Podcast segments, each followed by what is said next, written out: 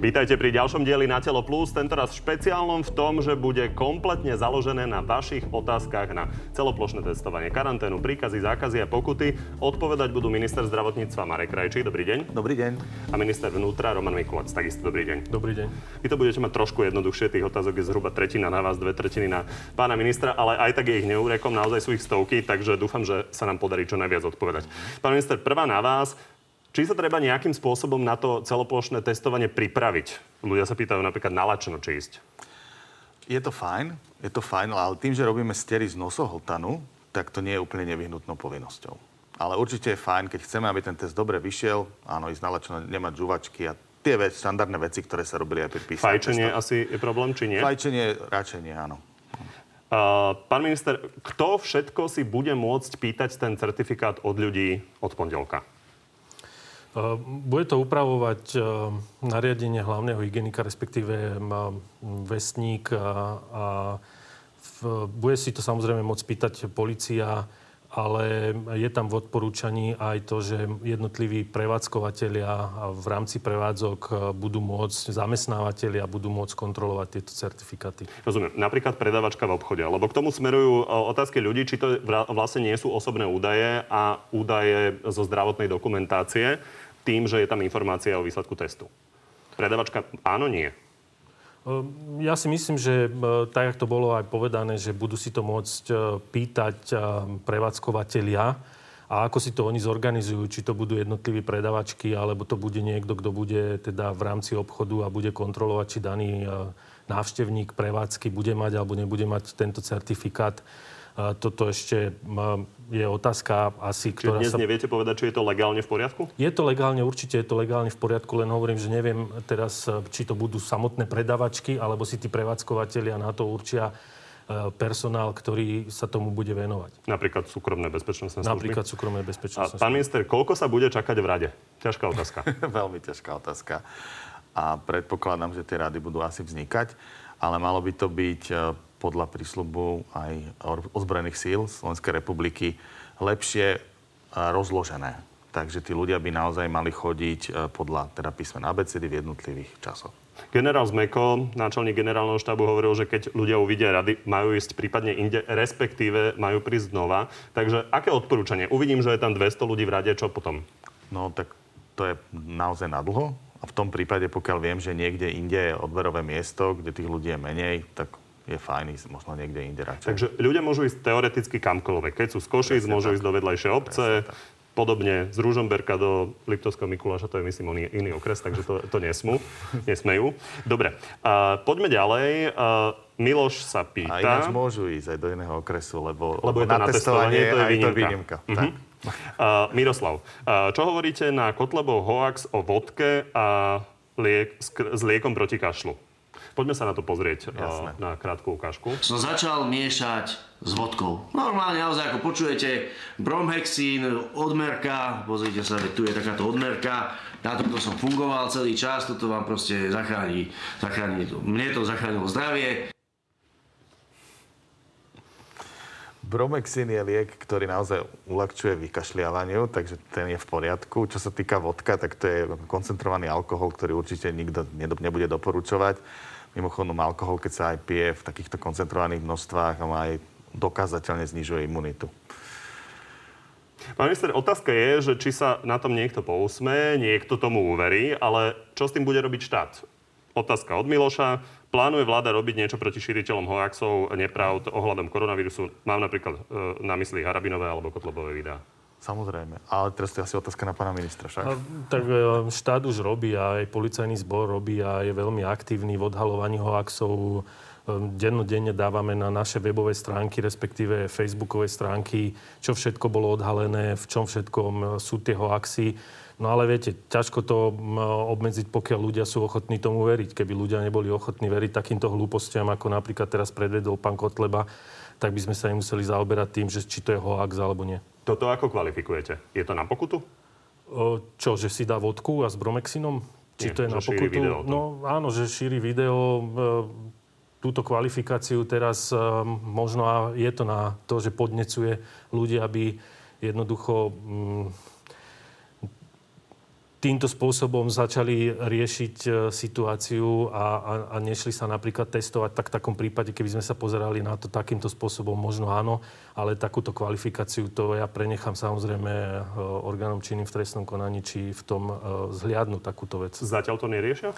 Neviem vám teraz povedať, že je tých prípadov veľmi veľa a to je naozaj otázka na každého jedného. Toto bolo pomerne sledované video, ale Áno, tak dobre, ale musíme neviem si počkať, teraz keď povedať, odpovedať. Neviem teraz povedať, že či už konkrétne sa tým niekto zapodieva z pohľadu teda ako orgánu činného v trestnom konaní. Zastavme sa ešte pri uh, inom poslancovi za Kotlebovcov a to je primátor Rímavskej soboty, pán Šimko, uh, ktorý kritizoval vlastne zatváranie cintorínov s tým, že vy ste, pán Mikulec, už uh, odpovedali na to, že vám to príde neadekvátne. On hovorí, že napríklad ich mestskí policajti určite za to pokutovať nebudú. K tomu sa ako postavíte? Bolo podané trestné oznámenie na pána Šimka v tejto veci, takže napríklad toto je jedna z vecí, ktorá sa už rieši. A mm, mestská policia je rovnako zaviazaná uznesením vlády, tak ako aj iné, ako aj štátna policia a iné orgány štátnej moci k tomu, aby vykonávali to nariadenie a uznesenie vlády. Takže Neviem, či pán Šimko má v tomto zmysle nejaké právomoci ovplyvňovať to, či mestská policia má alebo nemá pokutovať, alebo sú povinní e, dohľadať na to, aby boli dodržiavané opatrenia. Návštevy cintorínov nie sú vo výnimkách, takže by mali zabezpečiť to, aby jednoducho ľudia na tie cintoríny nešli. Budete dávať pokuty za to, keď pôjde niekto na cintorín? Mm, pokiaľ to bude, áno, budeme. Budeme tam. Ja som aj napísal, aj reagoval pánovi Šimkovi, pokiaľ to nebude zabezpečovať obecná polícia, tak uh, zabezpečí to štátna polícia. Pán minister, Janka sa pýta, či pôjdu vládni činiteľia prí, príkladom a ako dobrovoľníci budú pomáhať testovať? Myslím, že už to aj robili v, v tom predkole.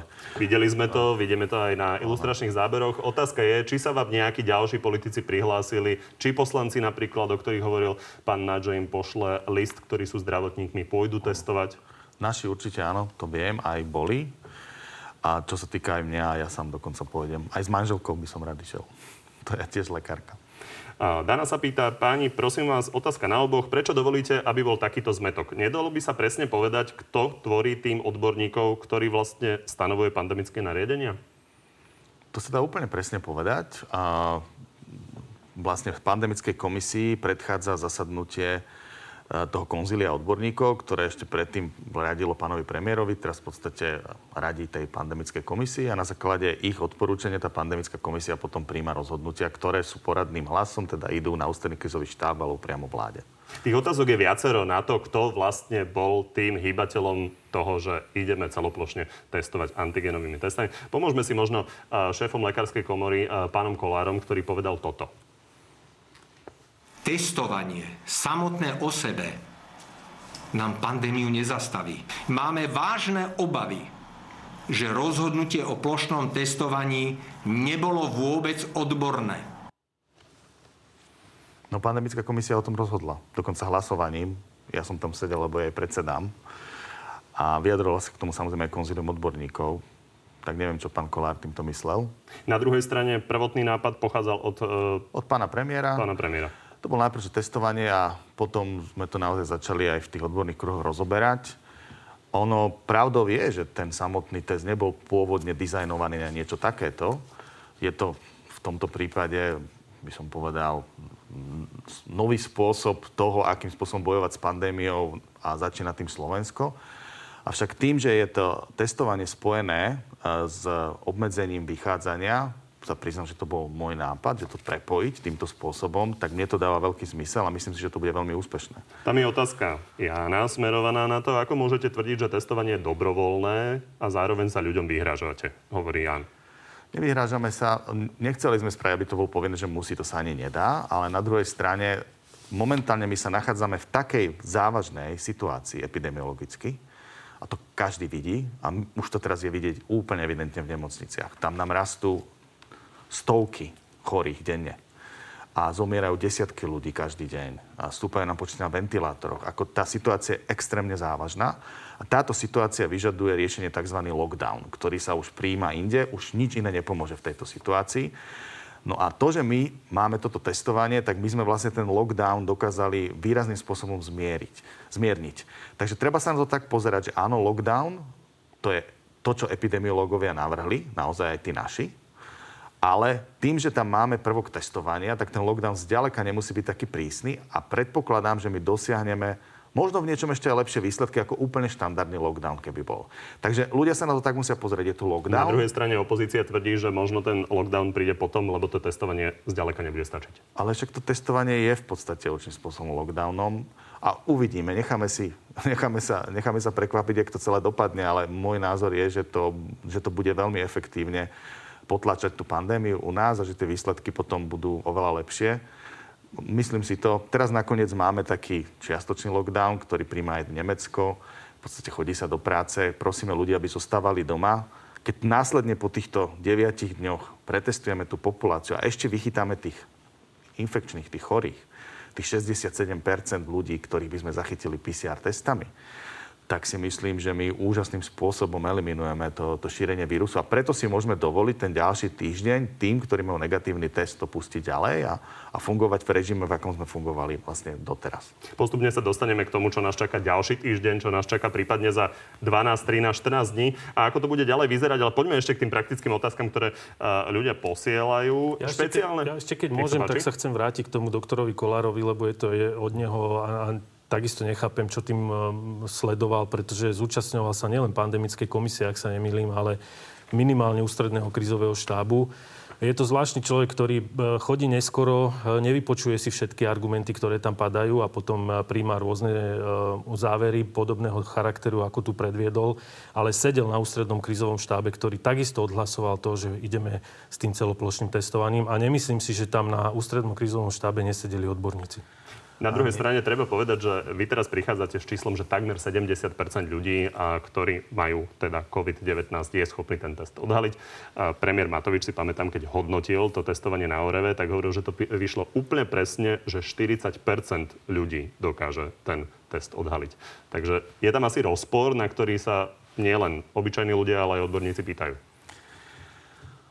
Priznám sa, ja si nepamätám presne toto vyjadrenie pána premiéra, asi som ho nepočul, neviem sa tým pánom k nemu úplne vyjadriť. On predpokladal, že... On hovoril o tom, že 3,97% ľudí e, bolo pozitívnych a že to je presne ten odhad, ktorý mali, že zhruba 40% ten test dokáže odhadnúť, respektíve odhaliť. Ale Keďže s odhadom asi 10% ľudí na Orave no, je podľa základ... pozitívnych. No na základe čoho mal ten odhad 10%? Na základe tých PCR testov. Áno. Takže ja z tohto pohľadu si myslím, že tam len došlo k posunu toho, že pán premiér zobral tú dolnú hranicu účinnosti toho testu, z toho argumentoval. Čo je zaujímavý údaj, pretože keď by to zachytilo len 30% pozitívnych ľudí, tak to zachytilo jednu tretinu pozitívnych a potom na Orave ešte dve tretiny pozitívnych teraz je v obehu. Hej? Hoci majú negatívny certifikát. Ale ak je to naopak, teda dve tretiny to zachytí a jedna tretina je len v obehu, tak samozrejme, že ten výsledok toho testovania je ďaleko zaujímavší a lepší.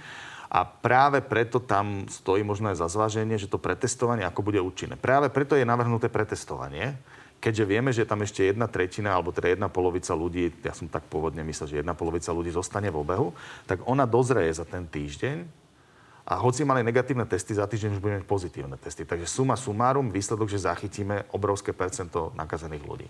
Pán minister, z čoho bude jasné, či bude to druhé kolo testovania? Uvidíme, ako dopadne toto prvé kolo. Musíme si ho nechať vyhodnotiť. Ono plánované je.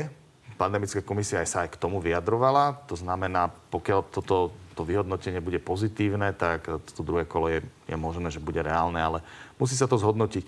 Aj ten výsledok 67, pán premiér to včera veľmi dobre povedal, je relatívne veľmi vysoký záchyt a tam je potom otázka, zhodnotíme si Oravu Bardejov, ako nám klesnú počty infikovaných, tam je potom otázka, že či ešte to ďalšie kolo musíme robiť a keď sa rozhodneme, že áno, tak určite sa rozhodneme na základe dáta. Bude to zmysluplné rozhodnutie. Nebudete sa rozhodovať aj na základe účasti? Ale aj to môže byť zaujímavý údaj. To sú tiež dáta. Ako čakáte? To priznám sa, že my robíme všetko preto, aby tá účasť bola čo najvyššia. A to, čo sme videli na Orave a Bardiove, nás prirodzene veľmi pozbudilo. Videli sme veľkú zodpovednosť ľudí a ľudia mali o to testovanie záujem, prišli v veľmi hojnom počte a pokiaľ by sa toto splnilo aj na celom Slovensku, hoci tie regióny môžu byť iné, tak by to bolo určite nespochybne obrovský úspech. Na druhej strane diváci píšu veľa otázok na to, prečo to voláte dobrovoľné, keďže boli donútení tým uh, veľkým tlakom uh, Ešte raz hovorím, pretože prísne. ináč by mali lockdown. Takže by ináč boli doma. Takže Pán minister, kvôli tomu. ďalšia praktická otázka. Ako bude vyzerať preukazovanie? Čo mám mať vlastne pri sebe? Čím sa budem preukazovať policajtovi? E, Certifikátom, ktorý bol pre túto príležitosť operáciu Spoločná zodpovednosť e, vytvorený, vydaný. Takže len originál? Len originál. Fotka nestačí? Nie. Čo napríklad SMS-ky, tie mám pocit, že by mohli platiť pri PCR testoch od uh, certifikovaných laboratórií. Áno.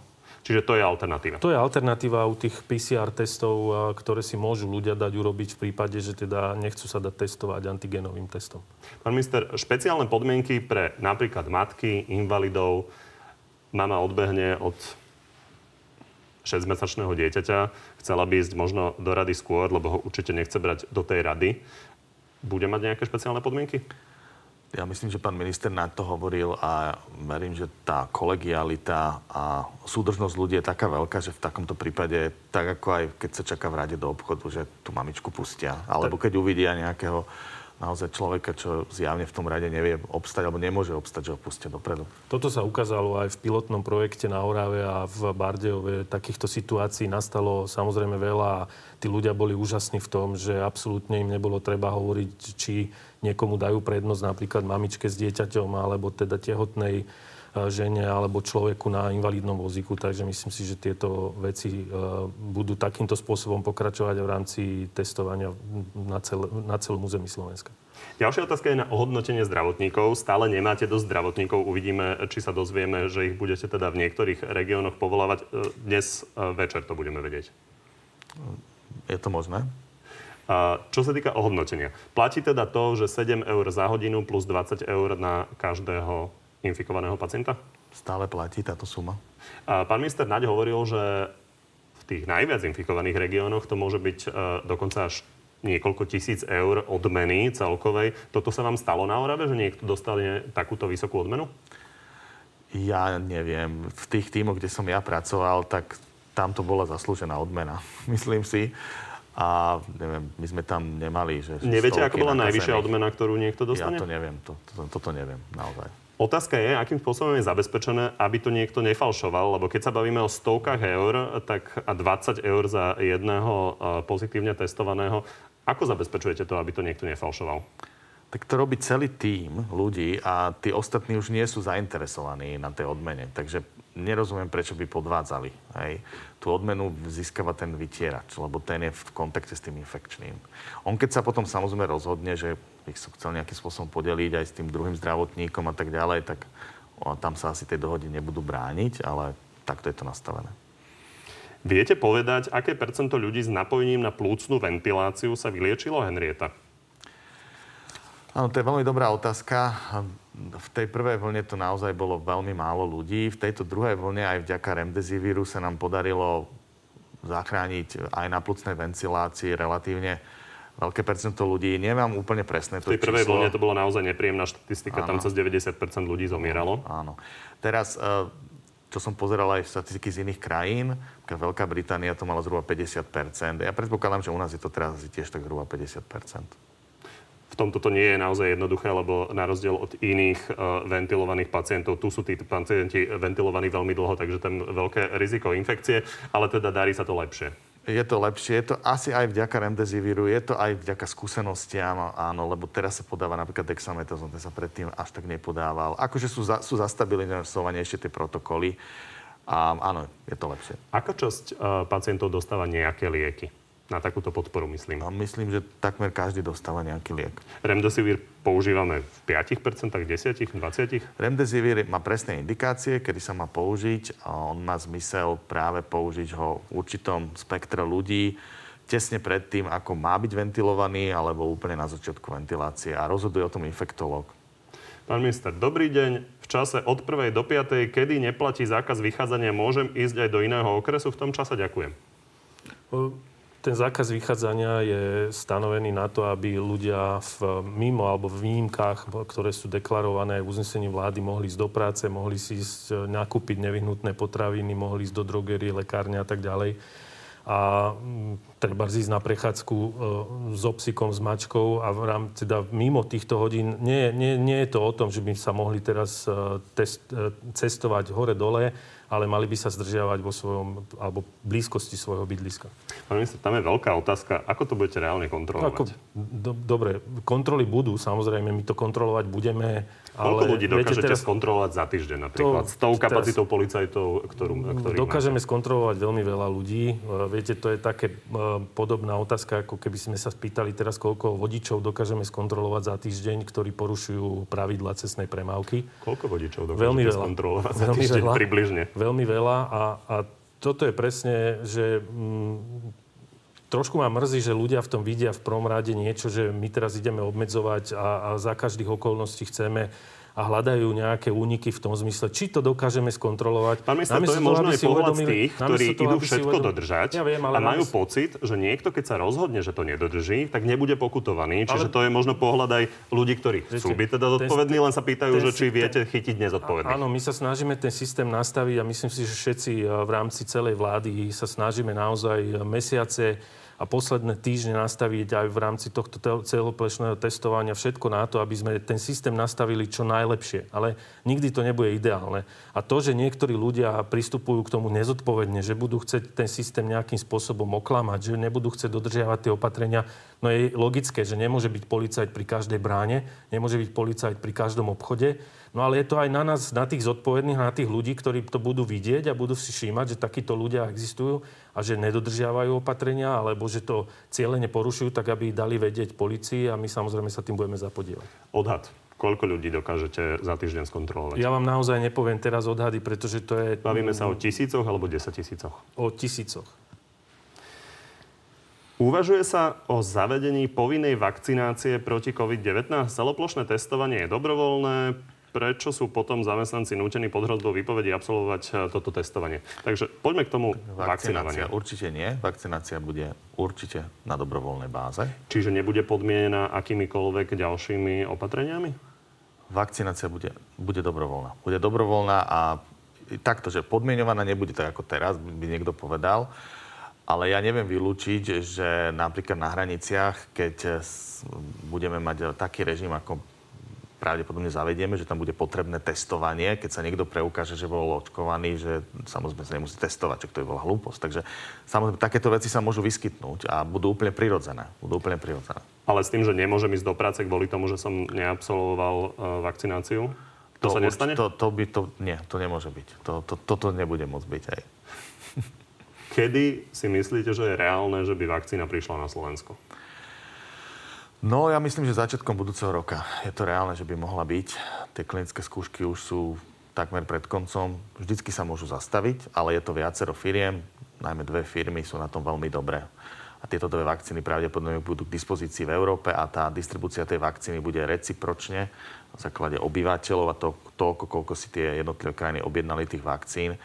Takže by sa to malo začať viac menej v jednom termíne v celej Európe. Samozrejme, Čiže tá dohoda všetkých štátov únie bude taká, že nestane sa, že by Nemecko povedzme vykúpilo všetky vakcíny, nie, nie, ale nie, nie. To na základe počtu obyvateľov je to teraz to bude nastavené, Áno, malo by to byť takto spravodlivo nastavené. To znamená, mala by byť zhruba v tom istom čase začaná vakcinovaná celá populácia Európskej únie. Ak by sa rozhodla polovica obyvateľov Slovenska zaočkovať, tak určite nebude v prvý mesiac eh, vakcíny k dispozícii. Určite. Takže kto bude prioritne, okrem toho, že samozrejme lekári, policajti no. a podobne? Áno, toto je vypracovaný protokol, sú tam presne, ak ste povedali, zdravotníci. Ja dokonca aj viem, to číslo by mohlo byť zhruba okolo 180 tisíc dávok. Nie je to veľmi veľa. No a potom Ako samozrejme... v prvom kole? Áno. Čiže tá jedna, vakcína, mesiac, tá jedna vakcína, nechcem teraz presne povedať ešte názov firmy, ale tá jedna vakcína, áno, by mohla byť zhruba v tomto množstve a o mesiac... Čiže povedzme na prvý mesiac 180 tisíc dávok. Áno, a o mesiac potom... musí byť preočkovanie 180 tisícimi dávkami tiež. Takže celú populáciu, no, aj keby chcela, tak, tak nezaočkujete za nie, nie. rok. Budeme musieť, budeme musieť naozaj presne špecifikovať na základe toho protokolu, ktoré sú tie rizikové skupiny, ktoré dostanú tú vakcínu v prvej dávke. Ja, v, prvé, v prvom rade. Tak. Ako je to u transplantovaných pacientov s testovaním? Máme dojem, že nie sú zariade, zaradení do žiadnej kategórie. Karel. Takto platí, že každý, kto uh, potrebuje pracovať, tak je samozrejme logické, aby to, ten zákaz vychádzania mohol porušiť na základe negatívneho testu. Takže tým všetkým odporúčame testovanie. To testovanie nikoho nemôže nejakým spôsobom ohroziť na živote a tak ďalej. Áno, keď je tam ten rád, tam sa bude diať to, čo sme rozprávali, že ľudia predpokladám, že uvidia, že títo ľudia potrebujú, aby že tam nemôžu dlhodobo stať. A všetci ostatní, ktorí pracujú a ten naozaj negatívny test potrebujú mať, tak ja si myslím, že je správne, aby testovaní boli. Pretože aj u transplantovaného pacienta No pokiaľ by náhodou mal koronavírus, tak je pre ňo veľmi dobré, aby vedel, že ten koronavírus má. Pán minister, k tomu, čo ste už hovorili v spojitosti s hliadkovaním na cestách, tak Mária má otázku, že osobne má pocit, že za posledné obdobie ste znížili počty cestných hliadok, kedy sa vrátia na pôvodnú úroveň? Neviem. Je to tak, z čoho, alebo nie? Z čoho vyplýva pocit Je to pocit Márie, je to divácká otázka, toto sú divácké otázky. Nemyslím si, pretože stále sú hliadky tam, kde je to potrebné, na druhú stranu tam, kde sú e, obyvateľia zodpovední a dodržiavajú pravidla, tak tam nie je potrebné, aby boli hliadky. Uh, Jozef, prečo ste si testy nepotvrdzovali PCR testami aspoň na jednom odbornom mieste? Ale my sme ich práve potvrdzovali a my sme dokonca urobili stovky testov ešte na prelome augusta a septembra. Robili to pán profesor Jarčuška v Košiciach a pani primárka Koščalová na klinike infektológie a geografické medicíny tu v Bratislave. Boli to stovky testov a vyšli, ako som už opakovane medializoval, 100% záchyt. Teda pokiaľ vyšiel antigénny test pozitívny, následne PCR test bol vždy pozitívny.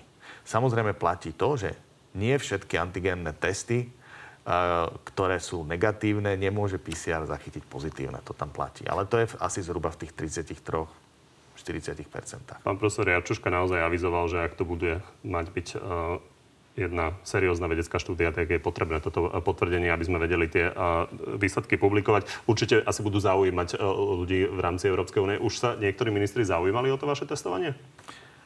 A ja myslím, že aj trestná štúdia v tom pražskom motole, čo bola, je veľmi podobného rázu. A nemyslím si, že nutne musíme my robiť na nejakom odberovom mieste toto porovnanie, ale však samozrejme, vždycky by to bolo zaujímavé a bol, boli by to určite relevantné údaje. Či sa niekto... No viem, že viacerí ministri boli kontaktovaní Priznám sa, že ja ako minister zdravotníctva som zatiaľ kontaktovaný nebol svojimi rezortnými kolegami z iných krajín. Ale ja môžem potvrdiť, že záujem je aj z okolitých krajín a zaujímajú sa o výsledok hlavne, ktorý to prinesie veľmi. A, a na druhú stranu musím aj povedať konkrétne Česká republika, ktorá ktorý, keď mi hovoril pán minister vnútra Českej republiky, že oni by to veľmi radi teraz urobili, akurát, že už sú v situácii, kedy u nich to už nie je možné.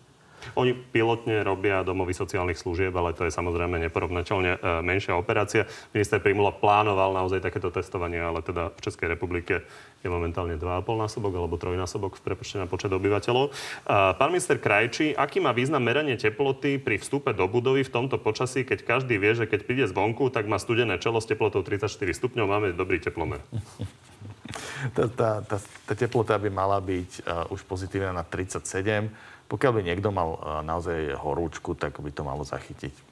Ale ja viem, že je to tak, ale tam ide o to, aby sme naozaj tých ľudí, ktorí by s horúčkou chceli chodiť, aby sme ich vedeli akým spôsobom odchytiť.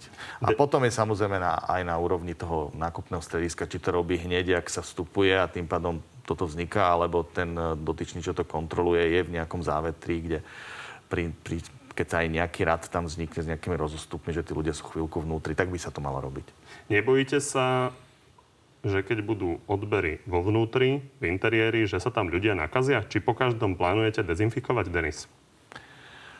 Takto, pokiaľ my, my by sme chceli, aby všetky odbery podľa možnosti boli robené v exteriéri, alebo keby boli v interiéri, tak vo veľkých miestnostiach ako telocvične, ja neviem, plavárne a tak.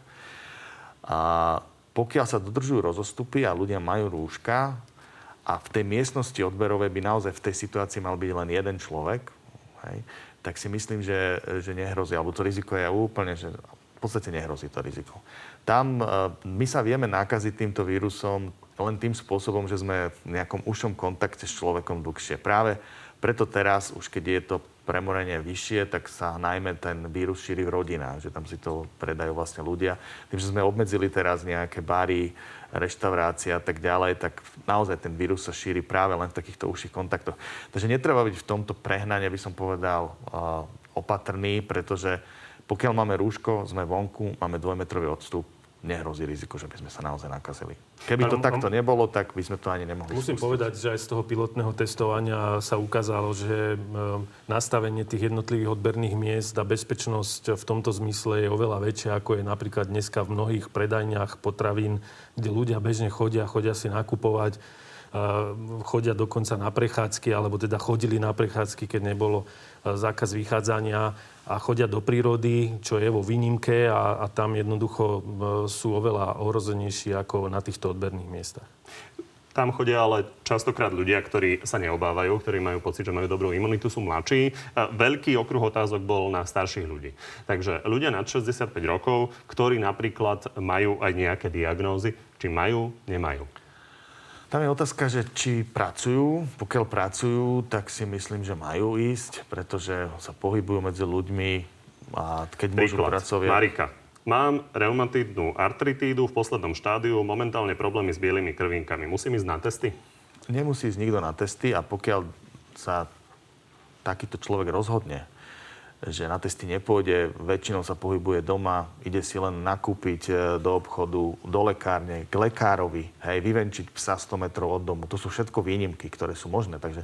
Toto sme viackrát počuli a toto za, tento základ je odkomunikovaný. Druhá vec je, že ľudia majú podrobné otázky a sú ich naozaj stovky. Napríklad situácia, že rodič má doma dieťa a chce ho odprevádzať do školy. Áno. Znamená to, že musí mať negatívny test? Áno v prípade, že má dieťa, napríklad 11 rokov, to je dieťa, ktoré pôjde do školy a zároveň musí ísť na test.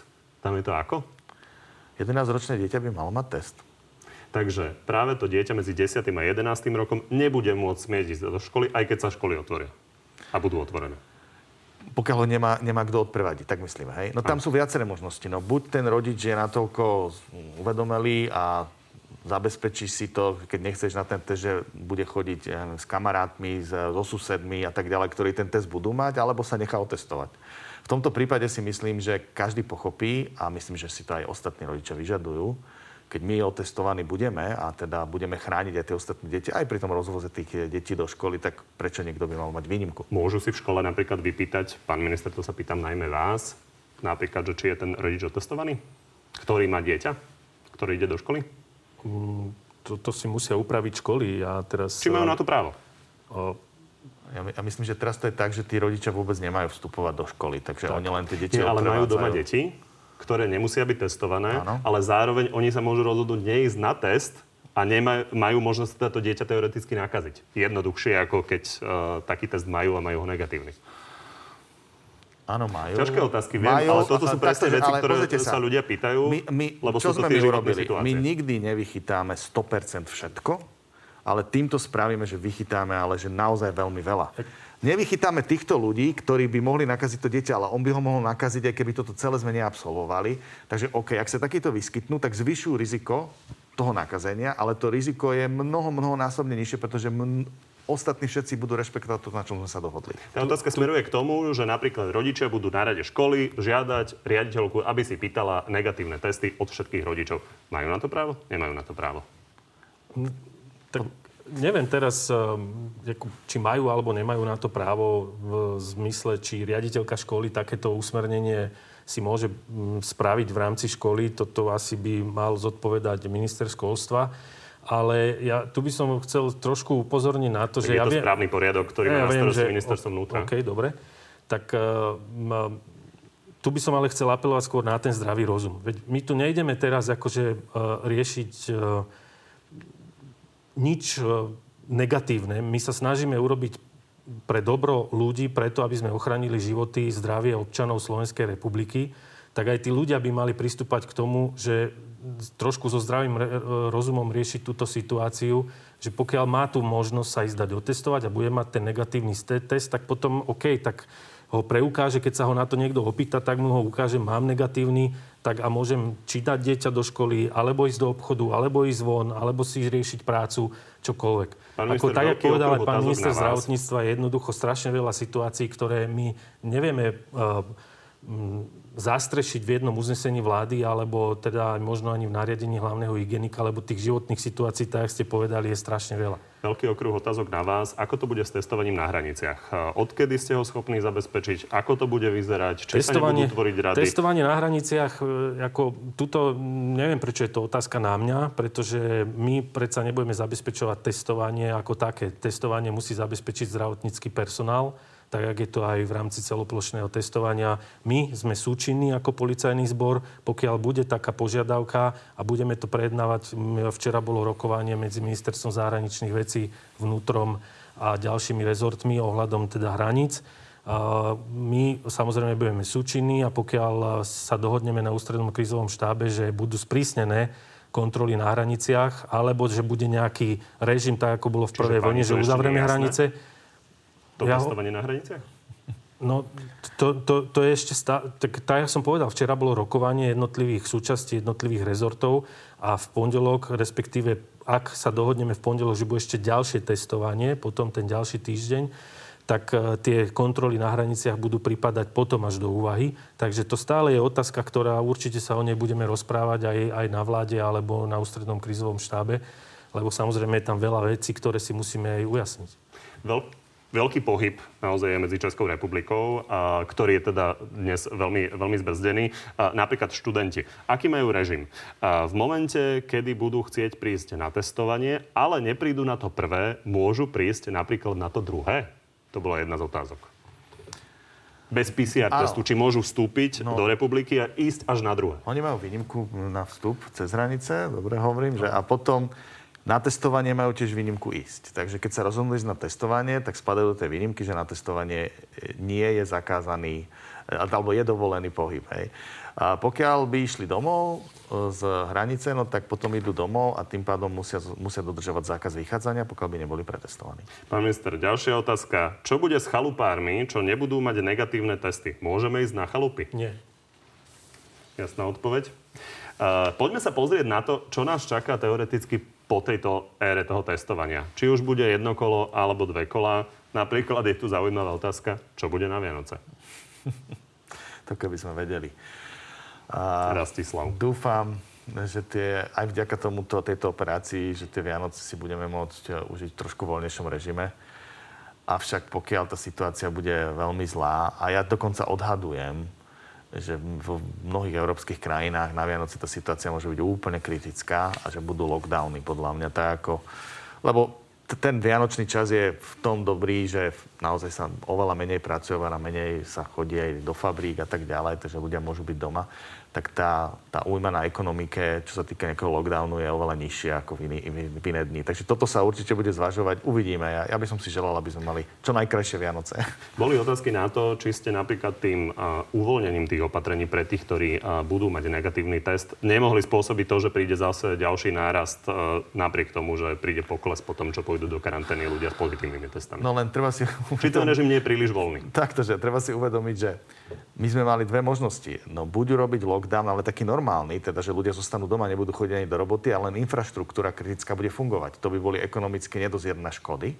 Alebo sme urobili najlepšie, čo sme mohli, teda, že sme dovolili chodiť ľuďom do zamestnania, ale musí mať negatívny test. Takže keď sme do vychytali dve tretiny... Vec, druhá vec je, že je ten dve, dve tretiny, Ale vychytali sme dve tretiny rizika, keď si to tak zoberieme, že tých 67% zachytíme. No. Aby sme to počuli priamo od vás, eh, tak to sú otázky, bolo ich naozaj uh, asi 20. Čo budú ľudia môcť robiť s negatívnym testom od pondelka?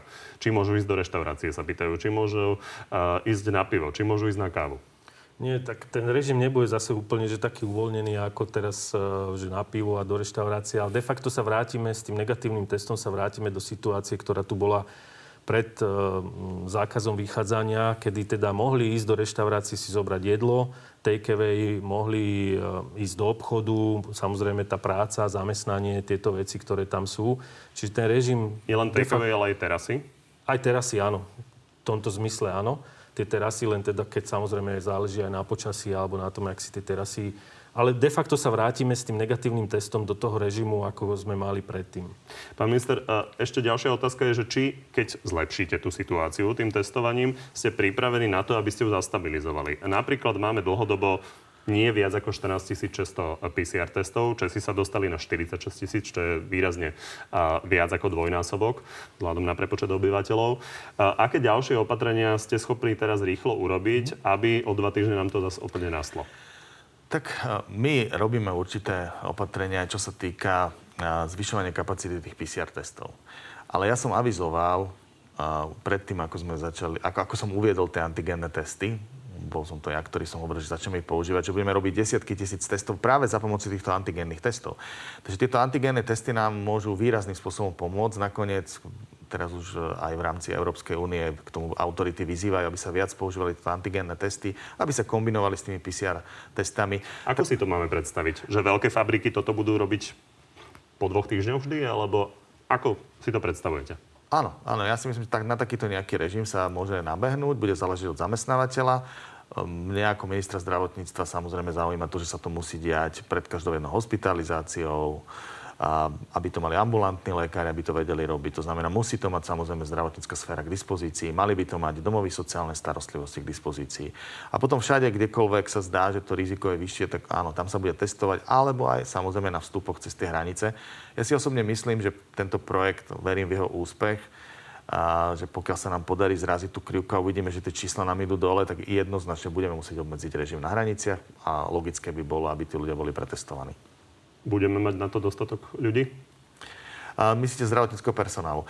A takto, že 60 hraničných prechodov máme však? Teraz áno. Teraz asi. A vieme urobiť to, že cez niektoré by chodili už ľudia, ktorí sú pretestovaní ako pendleri, aby sa tam nevznikali rady. Tam by každý musel mať test a tam by sa testovanie nedialo. V druhých prechodoch by sa mohli zriadiť a, kvázi testovacie a, jak to nazvať, laboratória. A ja si myslím, že tam bude zaujímať z komerčnej sféry, aby sa to robilo, pretože osobne si myslím, že takýto prejazd cez hranice by mohol byť aj spoplatnený práve cenou toho testu. Hovorili ste o PCR testoch, že sa pokúsite zvýšiť tú kapacitu, tak mm. ako ju zvýšite? No, pozrite, keby sme sa s tou Českou republikou porovnávali, tak treba si uvedomiť, že keď sme už mali 16 tisíc, tak to je ako keby 32 onik a nech sa ľudia pozrú, kedy mali 32. Možno mali teraz 46, priznám sa, aj mi to ušlo. Oni to zvyš, zvyšujú postupne a my samozrejme vieme pridávať. Ako vieme pridávať, aby sme sa dostali povedzme na tých 46, 20, ja neviem, koľko, 18 tisíc u nás, 19 tisíc, 20 tisíc. Uvidíme, no. Ja osobne si 46 myslím... 46 tisíc to by bolo 23 tisíc, 23, áno, áno, pardon, 23 tisíc. No, skúsime, skúsime ísť takto hore. A osobne si myslím ale, že tá kombinácia PCR a antigenov je ďaleko racionálnejšia aj čo týka ceny. Ten PCR stojí 50 eur a tento stojí 4. No. Pani, záverečná otázka. Kedy toto celé skončí? no, keby sme vedeli, ale také odhady, čo rozprávajú aj iné autority, ale podľa mňa to sú všetko odhady.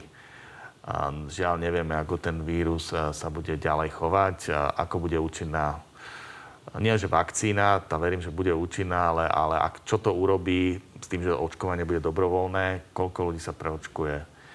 Ale predpokladám ja, že možno budúce leto, keby bolo fajn, by bolo dobre, že by bolo voľno už. Trúfate si ľuďom aspoň povedať, že do toho preočkovania, ktoré nevieme, kedy príde, že zabezpečíte to, aby nebola tretia veľká vlna?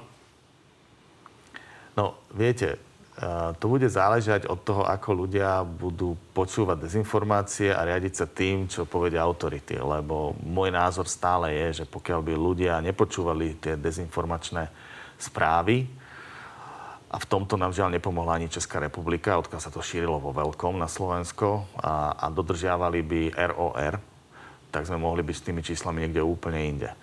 A ja neviem povedať, aká bude situácia v spoločnosti, ako budú brojiť všetci možní konšpirátori a ako to ľudia budú akceptovať. Urobíme všetko preto, aby, aby sme to zvládli čo najlepšie. Uvidíme presne tak, ako povedal pán minister, ako aj ľudia budú k tomu pristupovať. My samozrejme by sme boli veľmi radi, aby to skončilo čo najskôr. Ale keď sa pozrieme všade okolo do sveta, okolité krajiny, Európska únia, Jednoducho toto nie je problém Slovenskej republiky, toto je problém celého sveta. Každá krajina sa s tým snaží bojovať nejakým spôsobom, mm, či efektívne viac, menej. A my sa snažíme čo najlepšie ochrániť životy a, a zdravie občanov Slovenskej republiky a pokiaľ sa podarí aj toto plošné testovanie a zraziť tú krivku, tak uh, aj to bude nie úplne ten návrat k normálnemu životu, ako sme možno boli zvyknutí pred rokom, ale minimálne k tomu, že ľudia budú môcť fungovať e, tým spôsobom, ako sme boli aspoň pred pár mesiacmi zvyknutí, že budú môcť si užívať trošku, tak ako hovorí pán premiér, tú slobodu. Pán minister, viete si predstaviť, že na Vianoce by ľudia nakupovali vianočné darčeky? Že na Vianoce by nakupovali... Nemyslím v potravinách samozrejme a drogérii, ale, Ale však že by už- boli otvorené obchodné centra a ľudia by tam Tie už nakupovali si môžu ísť nakúpiť teraz, od pondelku. Myslíte si, že, sa to bude, že to bude umožnené? No teraz už, teraz už si to môžu ísť nakupovať, lebo budú mať negatívne testy a ja dúfam, že na Vianoce to bude podobne. Pani, ďakujem vám, že ste dnes prišli do Markízy. Ďakujeme pekne. Ďakujem aj ja veľmi pekne za pozvanie. Takže ďakujem aj vám, že ste boli s nami. Pri Natelo Plus sa vidíme budúci týždeň. Výnimočne už v stredu ráno o 10.30 výsledky amerických prezidentských volieb prídu analyzovať ex-ministri zahraničných vecí Eduard Kukan a Pavel Demeš a ex-premiér Mikuláš Zurinda. Dovidenia.